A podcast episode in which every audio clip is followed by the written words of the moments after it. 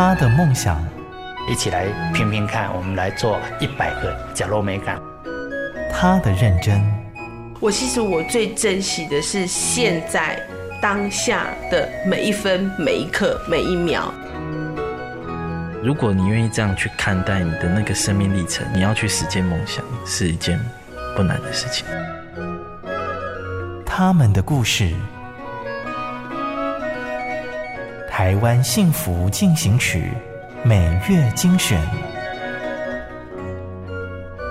本节目由美律实业赞助，古典音乐台策划制播。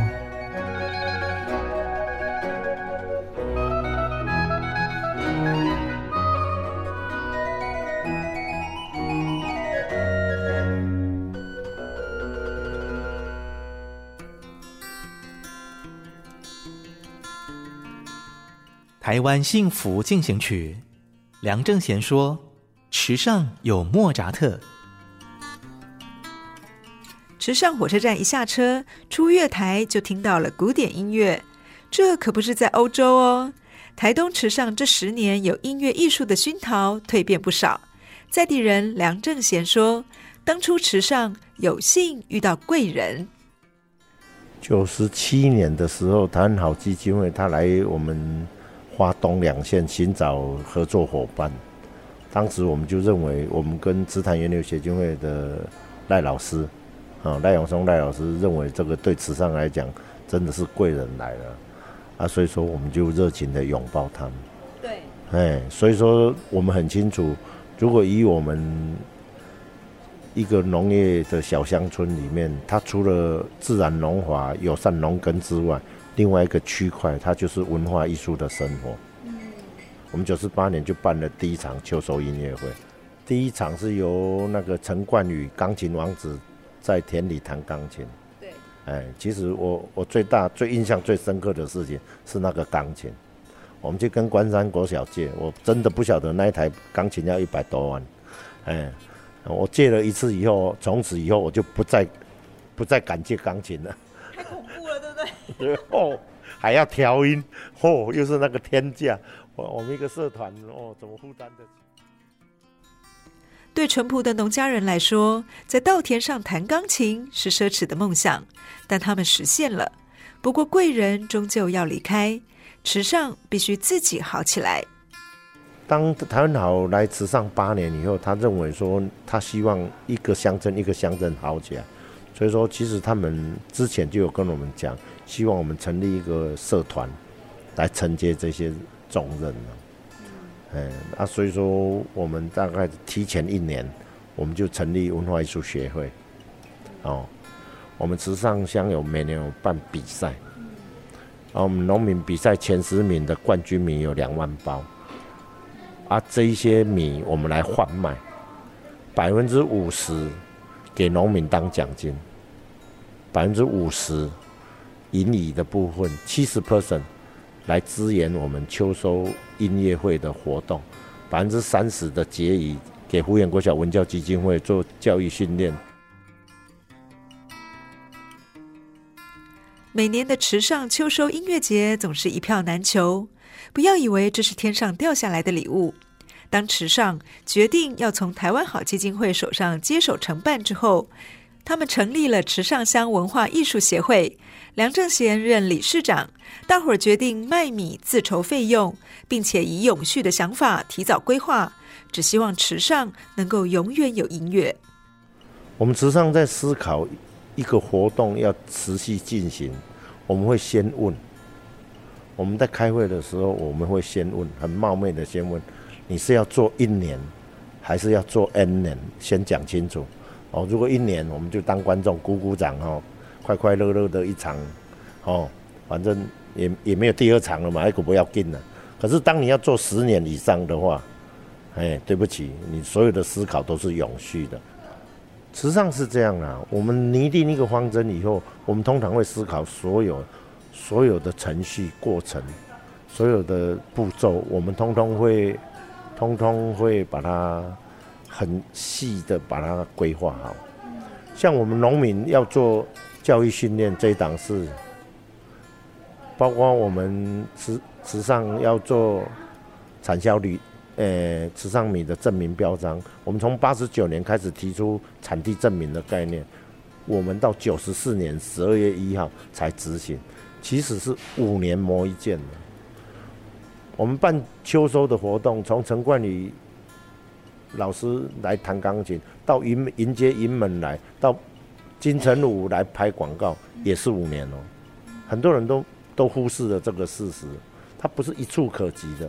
要做一个改变，要花五年，因为从农民的教育训练，从居民的教育训练，当志工也要训练，当农夫也要训练呢。你要教他五年，你才可以放手呢。那个不是说你你叫他来，他就自然而然他会呢。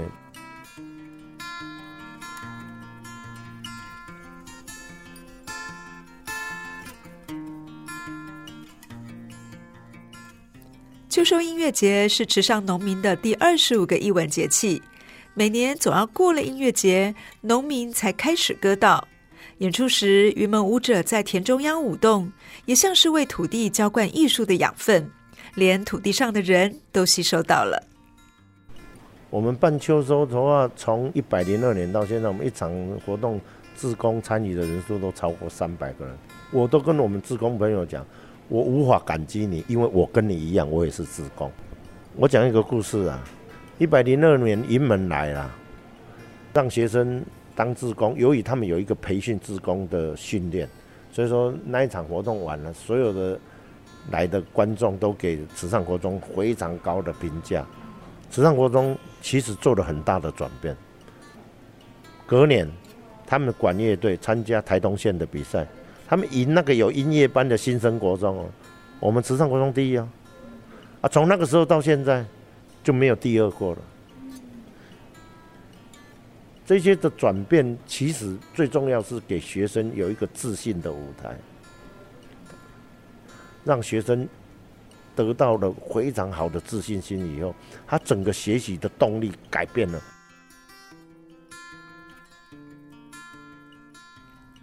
梁正贤欣喜地说：“一场活动需要全乡总动员，游客的称赞让这一群孩子有自信，秧苗挺直了腰，开始向上伸展。原来文化艺术底蕴才是农村真正的内在美。”我们在八十九年的时候去参观 MOA 农业大学，其实我们八十三年六月开始种有机，八八十九年开始。陆陆续续，我去日本五趟。他们农业的哲理非常简单，除了友善农耕、自然农法以外，我看到他是用文化的灌注在他们生活的层面，其实上是令人向往的。在种稻子的舞台上，池上稳坐冠军宝座，那心灵呢？这是梁正贤经常思考的问题。其实从九十三年开始全国米质竞赛以后，到现在，其实我们已经拿了十个冠军。理论上是应该心里面有一点点欣喜的感觉，可是对我们来讲那是警讯。为什么？你会让人家感觉时尚太铜臭味。哎，整天在跟人家比舞台。如果要让它可长可久，一定要有文化底蕴。所以说。九十七年，我们就接触到台湾脑基金会，我们就往这条路积极的往这条路迈进。我们把农民的一些日常生活，包括我们农民教育训练研习，我们都会穿插古典音乐的课程，哎，我们会参参差中医师的保健课程。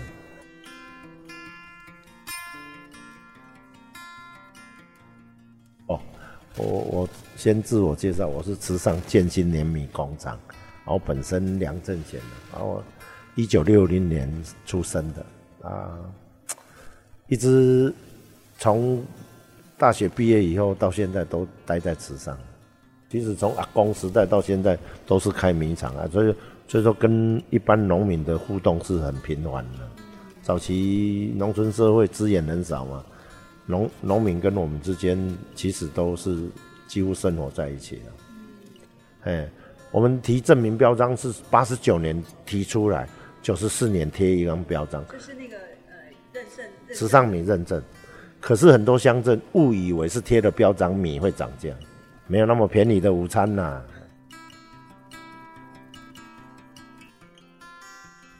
池上米远近驰名，大家只看到收割的美好，殊不知池上一路走来坚持品质的过程。可是当时我们泥的策略就非常简单，农民要先教育训练，我们就三天十八个小时，最后一堂课我们跟他考试。被找回我以上，我马嘎可惜了，没有什么不能考的。池上米是由六百多个农民来共同维护嘛。六百多个农民共用一个池上米的品牌，其实是非常危险的一件事情。如果大家对于品质的概念落差太大，那个是非常危险的。你没有安全作为基底，什么都不要谈了。第二个才是品质，第三个才是产地。做地理标示，我如果告诉你地地点是最不重要的，你听了可能会傻眼。可是事实上如此。我们不是提供池上种的米而已，我们是提供安全、高品质的池上米。这个是基本概念。如果不跟农民讲清楚，他搞不清楚呢，他误以为在池上米，只要挂上池上米，你贴个标章，他一包谷子就涨三百块，你开玩笑啊？消费者怎么会买单？梁正贤常说：“农民好，他才会好。”必须想办法用大数据来改变农民的习惯，精算出最佳插秧和收割的时间。农民只有自己的 data，其实，在大数据的时代，这个是很很不精准的。但可是我去做了有五百五十公顷的农民，每个人都写记录，我们分析出来的就可以非常精准的告诉农民几月几号插秧，几月几号割稻，品质最好，产量最好。总氮数、施肥总量要多少？哎，我们都讲得非常非常清楚，给农民只有一个答案。哎，而且你这个分析数据是五百多个样品的分析数据，告诉你农产品跟工业产品它的精准度超过你的想象。农民彼此会有竞争，那怎么样让他们维持的是一种良性的竞争，而不而不是彼此互相的角力？你讲的是重点。当冠军只有一个独碰的时候，哈，它只会破坏乡里面的和谐。这个我们深受其苦了。九十三年到九十五年这个阶段，我们都是一个人拿冠军呢，独享那个尊荣，对池上来讲未必是好事。九十五年开始办的米子竞赛，我们就圆池上农民十个梦，前十名领的奖金一样多，从此以后就是冠军米团队。不是冠军米英雄，冠军米英雄会伤了乡内的和谐了，团队才会让所有的人雨露均沾。什么是冠军？梁正贤说：失误最少的才是冠军。不过，如何让农民愿意分享、写记录，我还是很好奇。哎哎，这个，哎，我告诉你答案好不好？像我们参加认证的第一年，两期，一年两期嘛，我们花出去的奖金三百九十几万了。哎，要舍得啦！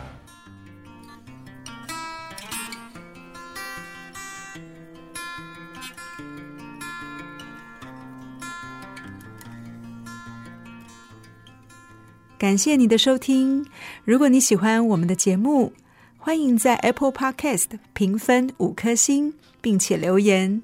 如果你是用 Spotify 等其他 App 的平台来收听，也请帮我们分享给你的朋友。我们下期再见，拜拜。真的很感谢默默为这块土地付出的每一个人，让我觉得幸福就在身边。我是美绿实业廖禄立，咖喱做会创造温暖的社会。美绿实业与您共谱台湾幸福进行曲。